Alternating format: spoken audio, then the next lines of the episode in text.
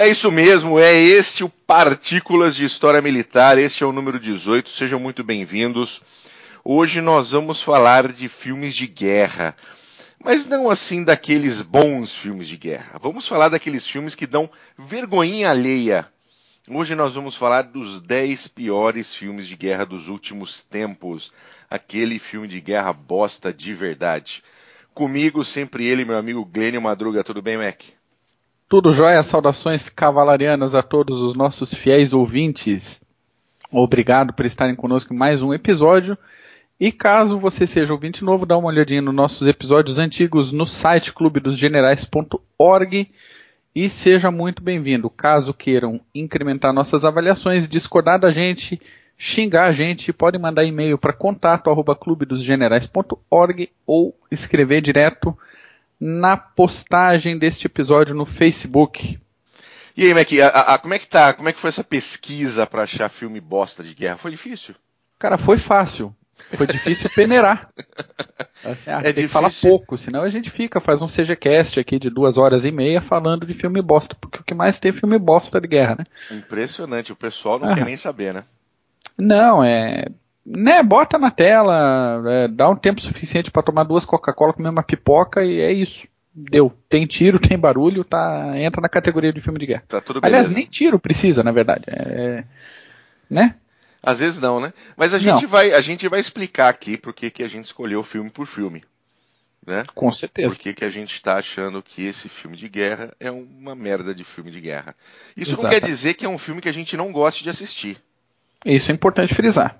Sem né? dúvida nenhuma. São filmes que são até legais de assistir. Você pede aquelas suas duas horinhas, uma hora e meia, vê o filminho, come a pipoca, nem se falou, né? Come a pipoca, toma um negocinho e a coisa vai, vai passa e você está feliz. É uma, uma diversão para desligar o cérebro.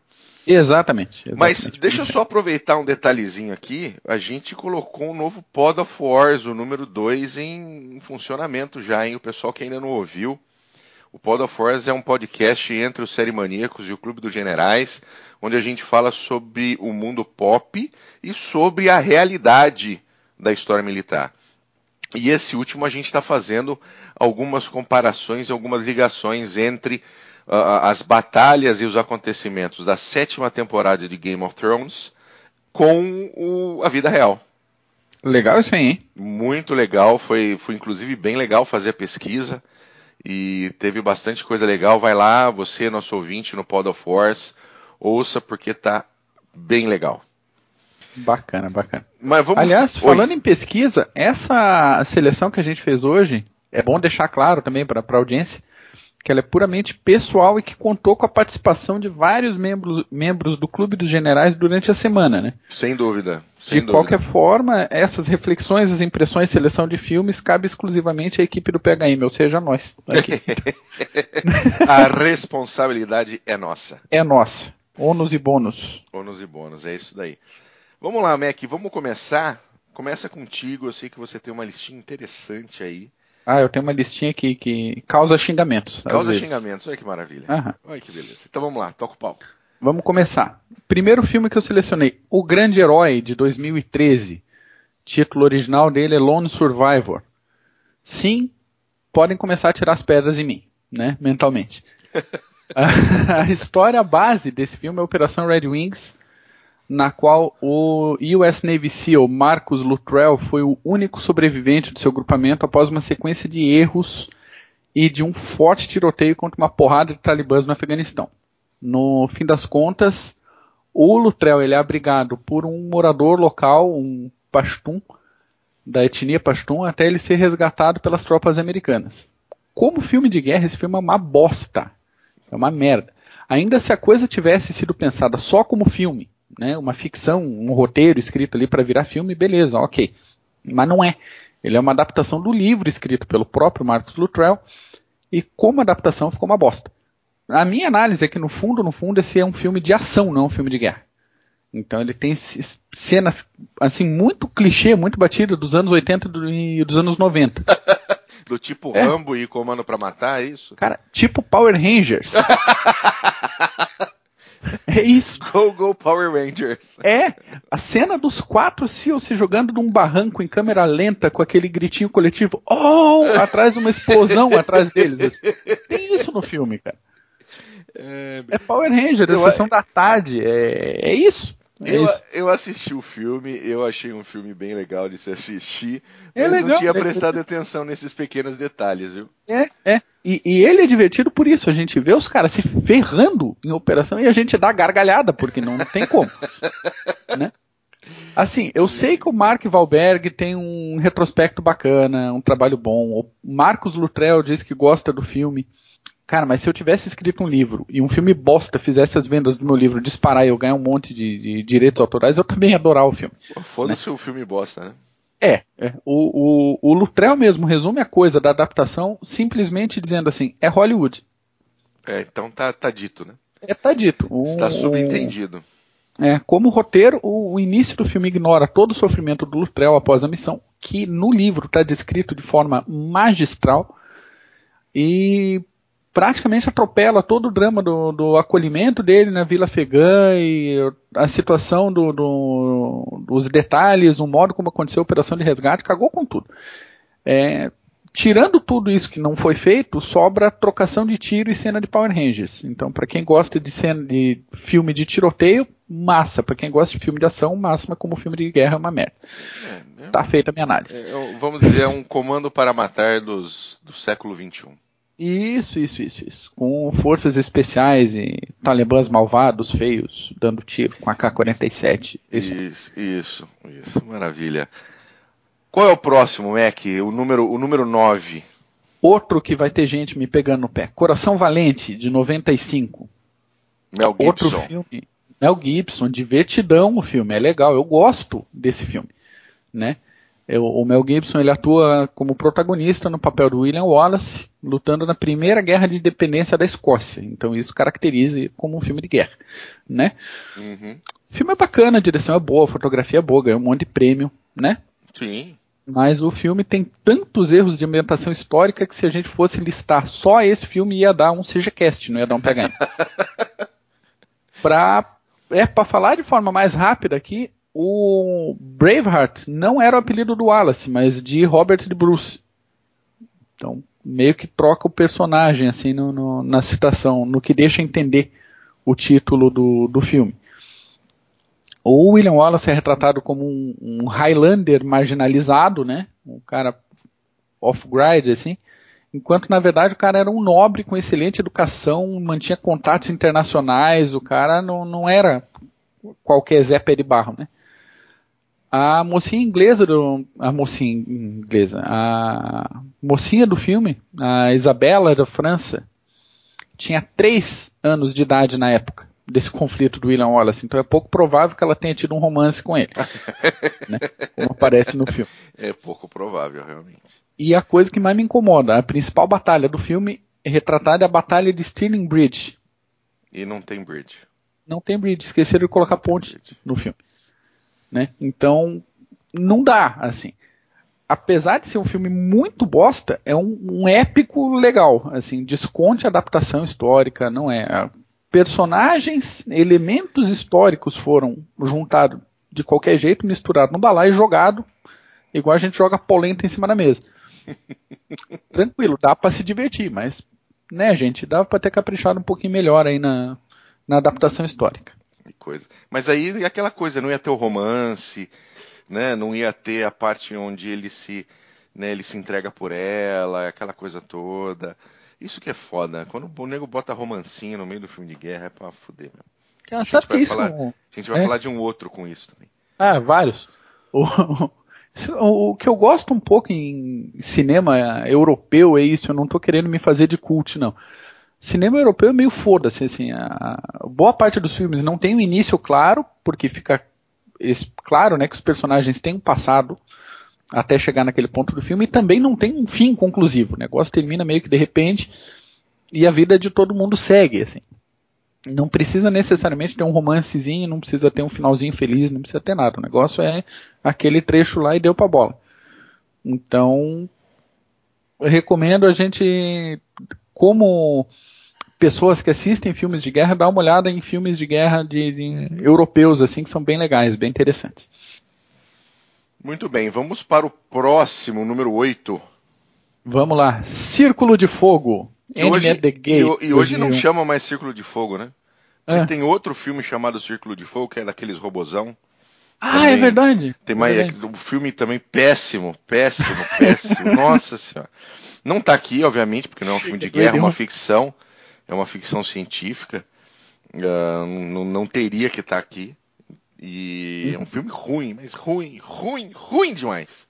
Chega a doer os dentes de tão é, E aí, quando você abre o Netflix para ver o Enemy at the Gates, que é o antigo Círculo de Fogo, ele tá só como Enemy at the Gates, né? Um, uhum. um inimigo nos portões. Isso, fazendo uma alusão aos alemães. Portuguesa. É, fazendo uma alusão aos, aos alemães entrando em Stalingrado. Mas fala desse daí. Esse, esse é, um, é um filme bosta clássico, né? É um filme bosta clássico e só de eu citar já vai ter dois é, formulários de contato no Clube de Generais para entrarem como Vassili Zaitsev. Nós já tivemos muitos Vassili Zaitsev vários, por causa desse filme. Vários. Não, não querendo desmerecer os membros que o fizeram ou empolgação, a gente entende que é empolgação com o filme. Ok. Mas que é um filme bosta, é um filme bosta para quem não assistiu, o filme retrata o duelo de snipers entre o soviético Vassili Zaitsev e o Major Koenig, do exército alemão. O elenco do filme é bacana, com Ed Harris, o Joseph Fiennes e o Jude Law, mas com aqueles probleminhas históricos que a, a gente tem uma câimbra no intestino, assim, quando a gente vê. né? Não, tudo bem, né? O Zaitsev pode ter existido, pode ter derrubado alguns alemães durante a Batalha de Stalingrado, o suposto fuzil dele está no museu na Rússia lá. E a gente sabe que o trabalho da propaganda para um exército que precisava ali de heróis naquele momento, para levantar o moral da tropa, foi bem pesado. Ainda assim, tem horas no filme que parece que o porcaria do Zaitsev ganhou a batalha sozinho, quando tinha mais de um milhão de homens em campo. Né? Fora isso, não tem relato nenhum, nem alemão, nem soviético, da existência de qualquer sniper Major Koenig em Stalingrado. Então, personagem fantasma aí para dar um, um valor para Zaitsev. Uh, outro negócio que incomoda é o reforço da ideia que metade dos russos ia para o combate sem armamento. Né? Então ia um armado na frente, morria, ou de trás juntava o fuzil e continuava correndo. É, de novo, mais mito que verdade. Isso como a gente já falou no CGCast 13 sobre a Batalha de Stalingrado. Então, quem não ouviu, dá uma olhadinha lá, ouve o episódio, tá bem bacana. Tá não, bem e esse é um mito tão grande que, inclusive, no, no, no, num dos mais aclamados jogos de computador sobre guerra, que é o Call of Duty, quando você chega para fazer a fase em Stalingrado, você, first person, né? Ele, você recebe um, um, um magazine só com os cartuchos e o cara na sua frente recebe a arma. Depois você vai pegar a arma depois que ele morrer. Pra ver que coisa forte esse, esse mito, né? Esse negócio. E, e, agora me falha a origem disso aí. Se foi uma propaganda é, inimiga para desmerecer o esforço soviético, ou se foi uma propaganda tiro no pé russa para valorizar a coragem dos seus a homens. coragem dos homens. Pode ser. Aí me falha. Quem souber aí, o ouvinte que souber, por favor, manda um e-mail pra gente, uma mensagem, porque eu realmente não sei. E, e, além disso, para terminar de colocar água fria no arroz da gente, né, conseguiram arrumar um romance para o Zaitsev. E encaixar o comissário do partido se ruendo de ciúme do romance dele com a, com a mocinha lá. Gente, é de cair o cu da bunda, sinceramente. Eu acho que a única coisa que salva nesse filme é a Rachel Weisz. É ela Só, mesma. assim, não, não, não tem mais o que salve desse filme. Não, é bem, é bem, bem, bem, bem ruim, bem ruim. Mas vamos lá, qual que é o número 7, Mac? O, o, o filme separado para essa posição é Troia, 2004. Filme baseado na Ilíada, então é de se esperar que o Paris de Troia carregue aquela Kenga da Helena do maridão Menelau de Esparta. É Kenga, né? O pau fecha, o pau tora num conflito de 10 anos que termina com o episódio do Cavalo de Troia, a invasão da cidade e tal. O negócio é que, de novo, a coisa foi adaptada e retorcida para virar uma exposição de homem suado cheio de gominho com um pouco de ação no meio entre uma coisa e outra. Então, quisesse fazer um filme sobre a Guerra de Troia que desse a impressão temporal de 10 anos. Isso não acontece. A Ilíada, no fim das contas, como obra, como livro, trata só de 50 dias não da guerra toda. Né? Então, são 50 dias no último dos 10 anos da Guerra de Troia. Tudo bem, entendo que seja uma adaptação. Joia.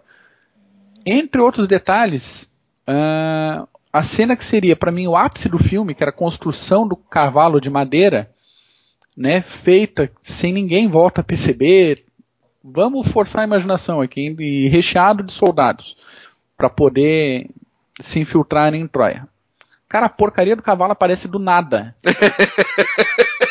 Ele sai da água, não sei, presente de Zeus, não, não, não tem, assim, pá, cavalo. Cara, talvez a única boa cena desse filme seja no comecinho, hum. quando a Helena passa peladinha no meio da festa. Talvez seja ah, a única é, boa é, cena. Uh, e deu, né? E pode trocar de filme pode, porque não pode, salva pode. mais nada. Não, depois não, não, tem, não tem mais nada. Não... É, é. Pra, pra não falar assim, cara, não tem atuação nenhuma. Uh, tem um pouquinho. A interpretação do Eric Banadinovich. Ele interpreta o Heitor de Troia. Não tá tão ruim. Esse é o mesmo cara que interpretou o personagem Ruth em Black Hawk Down. E o Eric Christensen no filme O Grande Herói, que a gente já falou mal agora há pouco. O, o, esse Ruth do Black Hawk Down é aquele da, da cena do refeitório que o, o, comandante vem dar um esporro nele, que ele tá com o fuzil destravado, ele levanta o dedinho, this is my safety. É, esse carinha tem até patch bordado para o pessoal da Airsoft com equipamento de segurança com o dedinho para cima, assim. Tá? E o Paris ele é interpretado pelo Orlando Bloom, que trabalhou com o Eric Banadinovich em Black Hawk Down e fez o Legolas na franquia Senhor dos Anéis. Então, é um filme de gente conhecida. Né? é assim, a gente tá fraco de história, a gente bota um, um elenco conhecido aí pra ver se dá um turbo no, no filme. É complicado. E... É complicado. Filme Co... bosta de guerra, mas é daquele assim, quanto a gente janta, dá para deixar ligado, dá pra é gente verdade. assistir. Ou é assim, ah, não, não tô com vontade de forçar a cabeça, deixa ele ali, tem uma fotografia legal, tem. Tá, passa, mas pensando na categoria filme de guerra, não, não tem como. Não dá. E o número 6, Mac? Pearl Harbor 2001, que venham mais pedras. Uh, nesse eu vou economizar um pouco a descrição. Uh, a missão do filme, de fazer o filme, era arrecadar mais dinheiro que o Titanic. Só que explorando o ataque que matou mais de 2.400 americanos em 1941. Ok. Uhum. Aí o filme, enfiam no filme um romance fraco que vira um drama fraco, com um cara que, que ah, eu fico até puto. Cara, com, com Batman? O, o, sabe aquele, aquela situação padrão de americanos brilhantes, sorridentes, de dentes limpos, colgate, politicamente corretos, sendo atacados por japoneses velhos, malvados, politicamente corretos também. De cara feia. De cara feia, texto ruim, um descorneado que sobrevive para viver o seu chifre um dia depois da guerra. Porra, tem o Ben Affleck, cara. Sabe, Ai, a cena cara. da batalha é bacaninha, mas se alguém quiser ver um filme de guerra sobre esse assunto, assista Torá, Torá, Torá. Puta filme sobre Pearl Harbor. Torá, Torá, Torá é, é o e, melhor filme sobre Pearl Harbor. Não passa raiva, né? Quem tá não. tá assistindo não passa raiva. Cara. Não, de jeito nenhum. O Agora, cara chegando em casa com aquela carinha assim, eu sobrevivi à guerra por causa do seu amor, não sei o que. O cara tem uma plantação de chifre na cabeça já. Mas tá tudo bem, tá tudo bem. Ele dá até o nome do amigo corneador pro filho no final. Porque Cara, é, o fi, é, o filho do corneador. É? É, né? então. é, é, o corneado casa com a Kate Beckinsale, que é um, uhum. também um dos poucos pontos altos uh, do filme. E aí ele dá o nome do corneador. é tá isso, e, e, vamos viver o chifre, abrace o chifre. Ser corno ou não ser, eis a minha indagação. É, como, cara. Como o Lutrell fala no podcast, aliás, o, o Lutrell tem um podcast muito bom, é, Team Never Quit. Massa o, o podcast dele sobre superação e tal. Eu, ele fala na, na abertura, Embrace the Suck of Life. É, é, mais ou menos isso aí. É, é, um, é um podcast em inglês, viu, pessoal? Você tem que procurar na internet Team é Never Quit.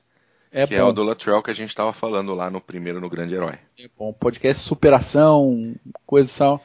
É, Na é, língua é de legal, Shakespeare, obviamente, não tem em português, nem legendinha, nem dublagem. Isso aí. Tá. E as cenas, as cenas da batalha? As cenas da batalha são boas, Mac. Ah, são legais, são bem feitinhas. São boas, são Se boas, desse para filtrar, assim, legal. As cenas de batalha são bacanas. São bacanas. São, eu achei... A, ainda as prefiro de, de Tora, Tora, Tora, mas... Tora, As cenas são melhores, ainda mais quando você lembra da dificuldade que você tinha lá na década de 60, quando foi feito Torá, Torá, Torá. Não uhum. existia efeito, efeito especial, né, tela verde, computador, nada. Então tinha que ser tudo de verdade. Exato. Né? Então é, as cenas são muito mais fantásticas do que o do Pearl Harbor, que é um filme que tem boas cenas de batalha, que é o ataque a Pearl Harbor, uh, mas realmente esse romancinho e tem e tem também uma coisa que, que é interessante, que o filme fala também do Raid do Little, né?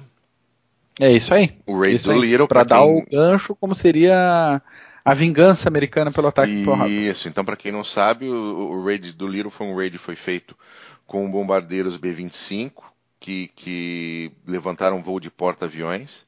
Essa foi a grande, o grande ponto alto do raid, ou seja, eh, eles conseguiram fazer com que aqueles bombardeiros médios pudessem levantar voo de um porta-avião.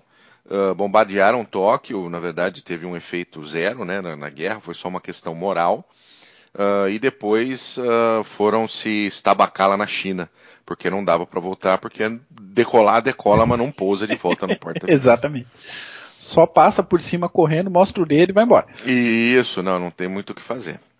Mas foi, foi legal, tem esses dois pontinhos, vamos dizer, positivos aí, apesar de toda essa melacuecação e, a, e toda a, a cornice que, que os personagens se envolvem, né? Esse Exatamente. triângulo amoroso, coisa bonita. Exatamente que é uma coisa que já me, já me irrita em livro, cara. Triângulo amoroso me irrita em livro, quanto mais em filme. Eu fico muito puto com essas coisas, de verdade. Mas vamos lá, qual que é o próximo seu Mac número Outro cinco? comentário rapidinho que Fala. não tinha como ficar de fora, né? Códigos de Guerra, Wind Talkers, Wind 2002. Um bom filme para se assistir também, cara. É, é. Então, como a gente falou antes, não é, não são filmes que a gente não goste, tirando Animated Gates que eu não gosto daquele filme. Especificamente, eu não gosto daquele filme. Os outros eu gosto. Mas é aquilo.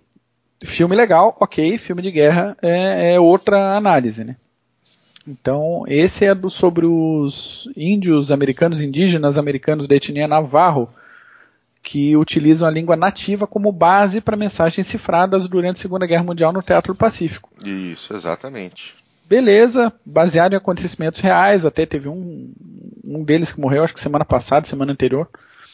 Vira e mexe tem notícia de um Navarro, que um dos últimos Navarro que, que vai se embora, né?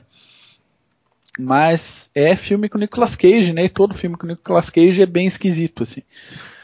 Não sei se é ele, se é a produção, mas acontece. Você vê o Nicolas Cage no, no elenco, pode se preparar para filme estranho o, o assunto que serviu de base para o filme podia ter sido muito melhor aproveitado. A ceninha de ciúme, de ressentimento entre ele e o. Esqueci o nome do, do personagem do Navarro. Né? Eu também não me lembro o nome dele. É, ele, essas cenas roubam minutos importantes do filme que podiam ser melhor aproveitados também. E no fim das contas tem filme de guerra bem melhor aí pra gente gastar o, o tempo se a intenção for ver filme de guerra propriamente dito. Mas, de novo, reforçando, filme divertido, bacaninha para ver, sentar domingo à noite, né? Não tá na hora da, da NFL ainda, tá passando na televisão, ok, vamos ver aí, códigos de guerra. Bacana. É legal, filme divertidinho, filme bom. Bom, o número 4 agora eu vou falar uma listinha minha, eu peguei quatro filmes só, o Mac já tinha uma lista bem legal. E o meu, meu número 4 aqui é O Patriota do ano 2000. Esse é o filme. Mais, um filminho com o nosso querido Mel Gibson, que a gente já falou em, em Coração Valente. Não, um filme, inclusive, que tem Heath Ledger, entendeu? É um filme até interessante, né? Nesse, nesse contexto todo de guerra de independência americana, ele ali, né? Um patriota defendendo a sua família, defendendo os seus filhos, o, na, o país, né? Que vive e, e, e o filme, na verdade, é baseado uh, na história de Francis Marion. E esse Francis Marion, ali no filme que ele, o nome dele é Benjamin Martin, uh, ele é visto como um, um, um, sujeito civilizado, um homem de família, entendeu? Que, que tinha soldados que tanto brancos quanto negros, voluntários, aquela coisa. Mas na realidade, esse Francis Marion, ele, é um, ele era um grandíssimo num filho da puta. ele, é, assim, ele, ele, era um escravagista, ele era dono de escravos, matava índios, assim, sem, sem medo de ser feliz, oprimia qualquer tipo de tribo, qualquer coisa que tivesse no caminho dele, cometia atrocidades tão da mesma maneira que os, os Redcoats, os ingleses, cometeram uhum. durante a guerra da independência americana. Então que não era, era pouca coisa. Que não era pouca coisa. E, cara, absolutamente fora do contexto histórico, fora do que foi a própria guerra de independência. Tem inclusive uma cena no filme que eles colocam, os, os Redcoats colocam a população da, da vila toda dentro, do, dentro de um celeiro para ser, uh, para ser queimada viva. Aquilo não aconteceu. Tá mais parecido com, com, com as, Orador não, mais parecido com a Vila Tcheca. Com Litsi.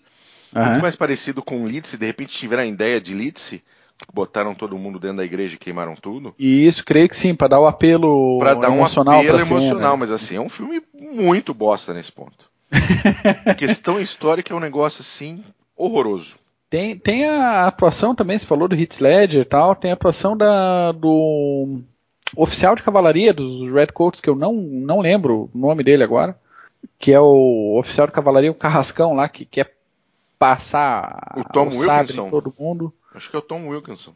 É, que ele fez o, um outro malvado, o Lúcio Malfoy, no, na franquia Harry Potter também. Não, então não é o Tom Wilkinson. Com uma interpretação muito boa também tá no, na franquia do Harry Potter. Ah, é, Gosto o, é o Jason Isaacs. Aí, ó. É o pronto. Jason Isaacs. É tá dado o nome. Gosto muito desse ator, apesar de não lembrar do nome dele. muito bem, mas é, é, um filme legal de assistir também. É um filme Tem legal. Tem as ceninhas gosto, de batalha, tá lá ele com a machadinha, todo fodão, meu filho, você matou, aquela coisa, mas é uma bosta de filme, é historicamente falando. Tá, pra quem quer assistir um filme bacaninha de guerra com o Mel Gibson, tem o Fomos Heróis.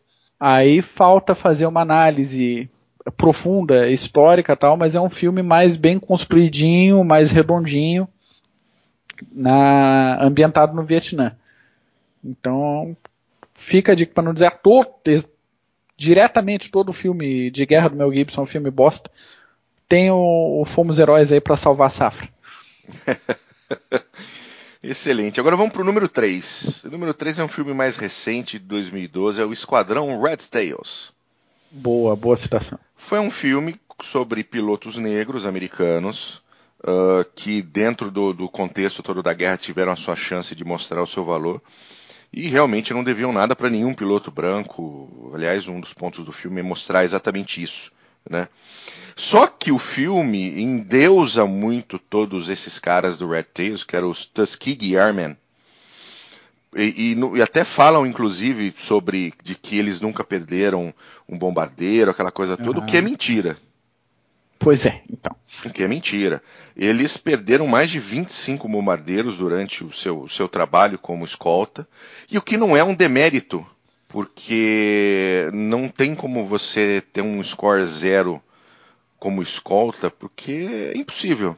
Voando de dia sobre a Alemanha não, no meio, na Segunda é, Guerra não, Mundial. No meio da Segunda Guerra Mundial, você vai perder bombardeiro. Então, não era algo que precisava ser escondido. Não é algo que, que, que seria. que estaria contra o, o, a competência do aviador ali. Entendeu? Uhum. E ah, tem também aquela coisa de ter um, um romancezinho, tem que ter, né? Tem um rapaz, tem um romance com a italianinha, aquela coisa toda. E o filme também ele deixa, ele deixa você entender de que aquele esquadrão tinha um dos melhores uh, combat records da guerra. Uhum, né? Que, que tinham, conseguiam uh, uh, atacar e derrubar muitos aviões. Mas se você olha os, os, os, os arquivos oficiais, não é bem assim. Né? Os, apesar de não ser o, o, o, trabalho efetivo dos Red Tails, eles eram uma escolta de bombardeiros, eles não conseguiram produzir nenhum ace, nenhum as de aviação. E para o nosso, nosso ouvinte entender, o as de aviação ele é considerado as a partir da quinta vitória. A partir do quinto avião inimigo derrubado. Precisamente. Então, eles não conseguiram produzir isso. Então, a questão. E aí, temos algumas cenas de combate com os Messerschmitt 262 que também são de, de, como você disse, de torcer o intestino. É uma cãibrazinha intestinal básica. Assim, né? Eles tinham os, os, melhores aviões a pistão da, da Segunda Guerra Mundial, que eram aqueles, os P-51 Thunderbolt. Uh, Mustang, Mustang. Os Mustangs. Mustang. O Thunderbolt é o P-47, tá, gente? É isso. Perdoem, perdoem o meu momento aqui. Acontece. É a câimbra intestinal. É a câimbra intestinal que me deu ah, de lembrar do filme. Exato. E eles tinham os P-51 Mustang e os, e os, alemães aparecem com o, ME, o Messerschmitt 262, que era um avião a jato com velocidade e manobrabilidade muito diferentes, muito mais altas, muito melhores, mas eles ainda arrumaram um jeito de, em combate, derrubar um ME 262. é fogo, né? É difícil. Só tinha dois momentos onde um piloto de avião a pistão, ah, aliás, três momentos, conseguia derrubar um 262. Primeiro numa sorte lazarenta, filha de uma puta. Exatamente, de frente igual trombada de trem. Isso. E as outras duas maneiras era quando o Messerschmitt uh, uh, levantava voo e quando ele pousava. Porque ele estava de motor desligado, planando para poder pousar. Porque o 262 era, na verdade, um piloto sentado em cima de um grande tanque de combustível. Basicamente. Né? Então, era os, os, os, processos de pouso e decolagem eram mais complicados e mais, muito mais arriscados. Então, é um, é, um, é um filme legal de você assistir, sessão da tarde e tal, mas é muito forçado. Mas muito forçado mesmo. Agora o meu número, o meu número 2 é um filme antigo. É um filme de 1965, A Batalha do Bulge. Outra bela citação, hein? A Batalha do Bulge de 1965 é um filme com Henry Fonda, com Robert Shaw. Não é um filme com Charles Bronson, Telly Savalas. não é qualquer filme, cara. Sabe? Não, não, não é um negócio assim. Puxa vida. É um filme novo. E, e é, é um filme com pessoas desconhecidas aquela coisa toda. Orçamento baixo, filme novo da Netflix. Isso, exatamente, filme novo da Netflix, aquela coisa toda. Mas assim, é um dos piores filmes de guerra já feitos. Um dos piores. Vamos começar que eles usam o, Abram, o, o, o Patton M47 para ser um King Tiger. Ah, que beleza. Né? Que igualzinho. igualzinho. E, e, e, mais outros pontos. Por exemplo, um, um, um elemento crucial do, do, do, sucesso inicial dos, dos alemães na Batalha das Ardenas foi exatamente que não havia cobertura aérea por causa do tempo.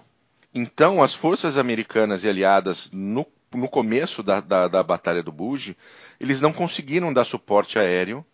Então, os alemães conseguiram efetivamente avanços. Uhum. Tá? Porque eles não tinham se, se preocupar com isso, era um tempo fechado, estava nevando, aquela coisa horrorosa. Só que a maioria das batalhas que eles mostram no filme tá num céu claro sem neve. E a batalha foi toda em, no meio do inverno. E aí, e tem mais, essas batalhas acontecem num terreno bonito, assim, plano, sabe? Parece uma planície, que não tem nada a ver com a floresta das Ardenas. Ah, é, é, de pegar quem fez a seleção de, de, de local assim e falar, queridão. Não, o negócio Pensa melhor, é pavoroso. É pavoroso. é pavoroso. É pavoroso. Uh, uh, e também dá a impressão durante o filme de que os americanos sacrificaram uh, os seus tanques, sacrificaram as tripulações de tanques para forçar os Tigers a lutar e ficarem sem combustível. Só que na verdade os tanques alemães ficaram sem combustível de qualquer maneira.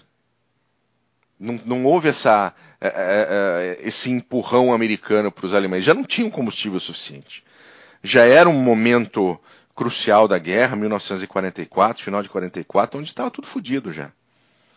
Né? A Alemanha já não tinha condições de continuar uma guerra que ela continuava. Então foi. E aí tem alguns um pontinho ou outro ali mais fora da curva, por exemplo, todos os jipes americanos que aparecem nessa nesse filme foram todos modelos de, desenhados depois da guerra. Gente, mas por então, que isso? É, um, é, um, é uma merda É? atrás da outra. É uma merda atrás da outra. É um filme antigo, é um filme que talvez se você for puxar aí vai ter no, provavelmente tem no YouTube ele completo para você ver. Ele não é um filme com o mesmo a uh, uh, mesma velocidade de ação que nós temos hoje, mas é um filme interessante, é um filme se para ver é a mesma coisa, a sessão da tarde e tá tudo beleza. Maravilha, uma fanta meio quente em cima da mesa. Isso, né? exatamente. Aquela bisteca murcha do almoço que você tá fatiando pra botar no pão. Pô, mas você não quer, aí você quer foder o cara também? Não precisa ter uma comida que parece com o filme. Você pode comer um negócio legal, não precisa ser uma comida merda que Tá, parece com o filme. Tá certo, tá Entendeu? certo. Bota Pode- uma batata frita, uma Coca-Cola ali, bota uma cervejinha. Vou Assiste o diminuir filme. minha crueldade. Então tá bom, assiste o filme. E aí o último, que é o número um, é algo bem pessoal pra mim. Eu que sou um, um, um, um britanófilo, podemos dizer Imagina, assim, quase não se percebe. não percebe isso. Aham. Eu vou falar do famigerado e mau caráter filme chamado U571. U571, de, do ano 2000. Pense num filme mau caráter. Dá licença um minutinho. Eu não vou nem cortar essa porque merece. Pense num filme mau caráter. E mais um filme também que não tinha gente ruim no filme. Você tinha Matthew McConaughey, você tinha Harvey Keitel, você tinha Bill Paxton, Uhum, uhum. você tinha John Bon Jovi. né? É um, um ponto negativo aí, desculpe os fãs de Bon Jovi, ele é um Acontece. excelente cantor, músico e gosto muito do Bon Jovi, da banda dele, mas tem, tem o John Bon Jovi no filme, você entendeu? Mas a questão aí é que o filme ele é de tamanho mau caráter histórico que até mesmo o primeiro-ministro britânico na época, Tony Blair, chamou o filme de uma afronta aos marinheiros britânicos que lutaram na Segunda Guerra Mundial. É justa a crítica. O filme ele fala da primeira captura de uma máquina Enigma, que é aquela máquina que fazia a- a- as transmissões alemãs das suas mensagens e ela embaralhava a mensagem. Você pode inclusive fazer uma, uma, uma relação com o filme O Jogo da Imitação com o Benedict Cumberbatch. eh, e que Keira Knightley. e Kira Vale a Knightley, pena citar. vale a pena citar Kira Knightley. E nesse nem isso tem, nesse do 571. Ah, onde eles pegam a máquina Enigma, capturam a máquina Enigma dos alemães, ah, disfarçando o seu submarino como um submarino nazista, né? Eles acabam no final, né, buscando escapar das, das uh, dos navios alemães, aquela coisa, e, e tudo bem. Uh, só que o seguinte, os americanos nunca fizeram isso. Eles nunca capturaram uma máquina Enigma. Na verdade, os britânicos capturaram a sua primeira máquina Enigma, capturada por eles, tá? Porque os poloneses deram uma Enigma para os britânicos ali um pouco antes do início da Segunda Guerra Mundial, 37, Uhum. se não me engano. O serviço secreto polonês já tinha uma Enigma, entregou tudo para os britânicos. Mas eles capturaram uma Enigma ah, em 1941, seis meses antes dos americanos entrarem na guerra. E a única máquina Enigma capturada pelos americanos, pelo US Navy, na verdade, foi só em 44. Ah, que beleza. Então é um filme, é uma ficção absoluta, o U-571. Ele simplesmente ignora a ação dos aliados, dos outros aliados dos americanos Uhum. na guerra. E o que acontece com uma certa frequência, né? Vira e mexe, você tem É. um filminho falando que os americanos fizeram tudo, aquela coisa toda. Mas esse daqui é de é realmente de fuder. É, é- é- também, na minha opinião, ofensa gratuita, né? Ao esforço britânico. Né? Totalmente sem necessidade, né? Não, o esforço britânico que lutou sozinho por mais de um ano. Exato, exato, exato. Uma Ofensa absolutamente sem necessidade. Aliás, Até entendo a, a vontade de valorizar e de florear o passado militar americano, mas tem coisa que não dá pra fazer, né, gente? é mais de um ano não. Os, os britânicos foram quase dois anos lutando sozinhos. Exato. Uhum. né? E então esse esse para mim é o meu top number one filme bosta sobre guerra. digno. Eu digno trouxe... da, da, primeira colocação. Não, hum? digno da primeira colocação. E a gente trouxe uh, uh, filmes mais, apesar desse de 1965, filmes mais é, recentes, né? Filmes mais recentes uh, de guerra. É, a gente trouxe esses 10 que são um pouco mais recentes, que a gente vai ter alguma, né, um, um, uma conexão, né? Nós, uhum. no, mínimo, no mínimo, já ouvimos falar, talvez com exceção do, do nosso querido uh, Battle of Bulge de 1965. Mas existem outros. Por ah, exemplo, tem um filme de 81 chamado Inchon. Nossa, verdade, hein? Que na verdade ele foi financiado pelo Sun Myung Moon, chefe da, da, da Igreja da Unificação. Ele era um sul-coreano e o filme é simplesmente. O Moon fez tudo, ele fez direção, ele fez os cortes. Uh, e o filme é horroroso. o filme é horroroso. É um negócio assim. absolutamente fora do comum. Esse Inchon de 81. Também dá pra, dá pra assistir, dá pra pegar no YouTube. Tem um outro filme que eu gostava muito quando eu era criança, e talvez seja por isso que eu gostava muito quando eu era criança. Que chama-se Red Dawn. Eu não me lembro o nome dele em português. Eu acho que era Amanhecer Violento. Ah, é possível. Uhum. E é uma invasão, uma hipotética invasão soviética e cubana aos Estados Unidos. Aqueles dois ou três segundos de silêncio que é para a gente processar a informação, né? Isso. Então é, é uma invasão uh, com paraquedistas, é uma invasão que tem uh, uh, cubanos. Cara, é, um, é, uma putaria dos infernos. Um filme legal de sessão da tarde, uhum. mas assim, bem, bem, bem, bem ruim. Bem ruim. Ah, e tem, mas... tem vários. A gente podia falar aqui de Rambo. Podíamos. De Comando para Matar, Delta Force, Braddock. Nossa. Né? Behind Enemy Lines, qualquer um da franquia. Qualquer um da franquia Behind Enemy Lines. Uh, tem aquele Iron Eagle como é que é o nome Nossa. dele em português, cara? De um filme de 86, que o pai, o pai pega e, e, e vai. É, é prisionado pela Arábia Saudita, pelo Irã, sei lá da onde. E aí vai o filho, que já é um piloto, já começa a ser piloto, e mais um, um, um, outro piloto experiente.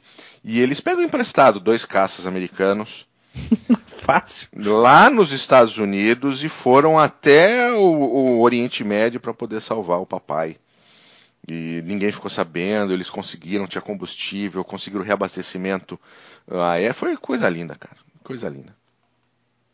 Muito bom. Que maravilha. Mas é isso, meu querido. É isso? É isso por hoje. 10 Re filmes. Recadinho postas. para nossos ouvintes, então. A gente falou no, no outro episódio que o resultado do sorteio do livro ia sair neste é, PHM. Bem lembrado. Acontece que a gente deu uma olhada nas regras, nos parâmetros para sorteios e promoções do Facebook, já que a gente estava vinculando é, principalmente o sorteio via Facebook, e a gente não podia fazer isso. Então, para não, não dar ruim com a plataforma e não ficar complicado para manutenção do Clube de Generais no ar, a gente fez adaptação para as regras de, de sorteio do Facebook. Então, já fizemos o sorteio, já entramos em contato com o vencedor. Tá? Então, aguardem novidades para os próximos dias online, porque teremos divulgação aí tudo de acordo com as regras e os parâmetros solicitados pela plataforma. Pelo cara livro. Isso aí.